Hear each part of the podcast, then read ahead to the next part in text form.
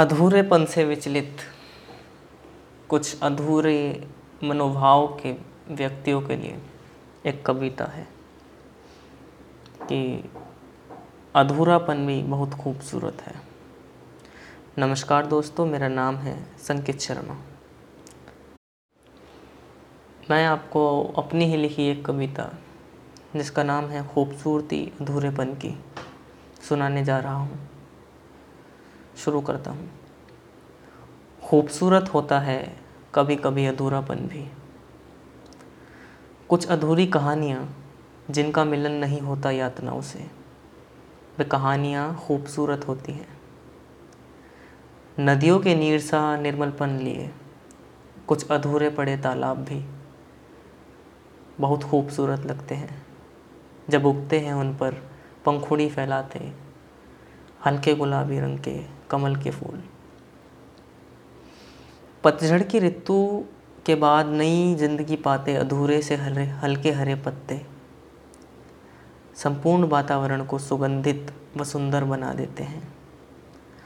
कभी कभी नई सी कुछ कलियाँ जो फूल सी दिखने में व्यस्त रहती हैं। मधु सी मिठास को रहती हैं कार्यरत। वे भी बहुत खूबसूरत होती हैं।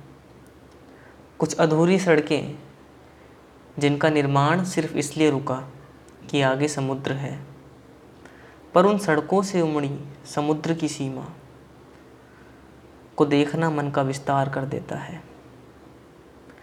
सड़क के इस अधूरेपन से उमड़ी खूबसूरती का शायद उसे अंदाज़ा नहीं।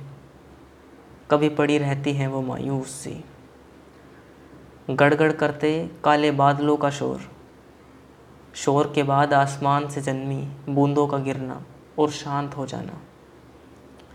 उफन का उन्हें प्राप्त ना होना। बारिश का अधूरापन है, पर यह अधूरापन यह अधूरापन प्रदान करता है खूबसूरती।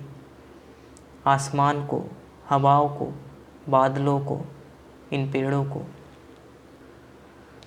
बारिश के इस लचीलेपन ने जिस खूबसूरती को शक्ल दी है नहीं जानती वो शायद उसे। इसलिए हो जाती है वो मायूस और बदल देती है बादल अपना रंग। खूबसूरती मात्राओं का तोल नहीं है। खूबसूरती बस खूबसूरती है, जो मूल पर होती है आधारित। अधूरा होना कोई श्राप नहीं। अगर है उसमें खूबसूरती का एक भी कतरा तो अधूरापन पूर्ण है। अधूरापन पूर्ण है। नमस्कार।